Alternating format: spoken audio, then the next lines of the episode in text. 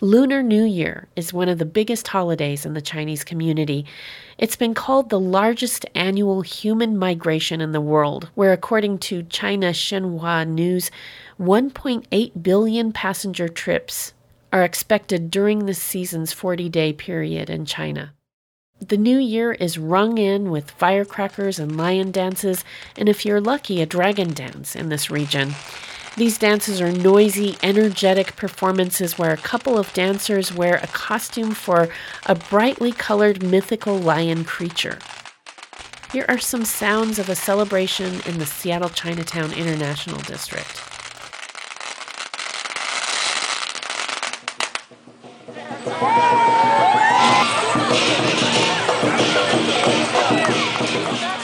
For more on the lion dance and the rituals and activities during this time, I spoke with Dr. Connie So, a teaching professor at the American Ethnic Studies Department at the University of Washington, Seattle, and president of OCA Asian Pacific Advocates of Greater Seattle, about the dances and the rituals of the season. A lot of our legends about the dragons and about lions and everything else is actually all connected with our worship ancestors. And of course, we do have the legend about Nian and how Nian was persecuting all these people. And it's a creature that looks like um, I don't know, it has a horn, it looks like a horse, it looks like a lot of different things all together. But anyway, they found that Nian was scared of the color red and was also scared of loud noises. So you do the firecrackers. For a lot of Chinese people, red is always seen as a color of luck because it's vibrant, it's blood, you know, it's your fertility and so forth, right?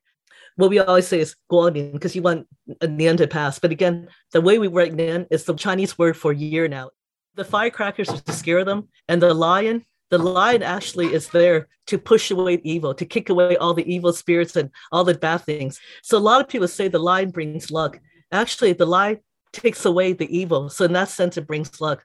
Also, they kick the lettuce. When you kick the lettuce out to everybody else, you're giving life because the word for lettuce in Chinese sounds like the word for um, business, sangyi, also sounds like the word for life, sang in general. So you want to give life and business and prosperity to everyone else. So that's why they kick it. So the dragon is what actually brings luck. So a lot of times you have the lion and the dragon, but we don't have the dragon a lot of times when you have events because the dragon takes a lot of people to manage. I'm sure if you look at the Seafair parade, right? The longer the dragon, the luckier the dragon actually is and then you got to be able to swing it up and down and all this stuff and go, dip and everything else and you can't do that in most small venues. So therefore um those who don't do the dragon but the lion scares away evil dragon brings in the good luck. And so if you can you try to have both. But even then the number of poles that you have for the dragon it has to be good luck numbers as well. Okay so we're very specific about a lot of these things.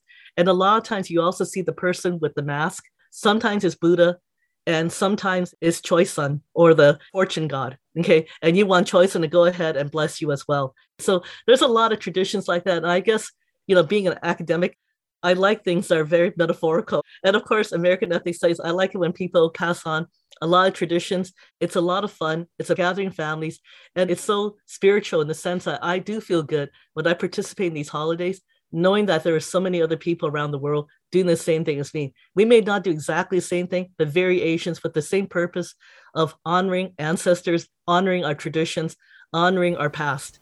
I went to a training practice of the International Lion Dance and Martial Arts team years ago and got this tape. The training starts off with kung fu practice. 19, 20. Okay, go the outside. One, okay, no talking. Two, three, Next, some of the members suit up to train in lion dance. The dancers practice the lion's facial expressions and motions. The head of the lion costume is brightly colored and ornate and has a jaw that opens and large eyes that the dancers can control to blink using cord from inside. Here, one of the dancers practices the ah, lion's facial movements. The flapping sound is the eyes blinking. Other members watch and give feedback to help each other improve performance. Go all the way, all the way, all the way. Motion. And go back. Because remember, you're supposed to be a lion. Yep. Yeah. I was being laughed at. Redo it. It's not like strong enough. Oh. So. Right. Start from the beginning.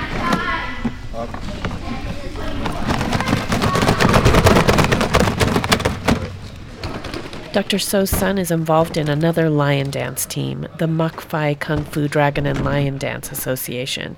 She told me that that group has about 70 performances over the course of two weeks during the New Year season. That's just one out of a number of lion dance teams in the region. For KBCS, this is Yuko Kodama.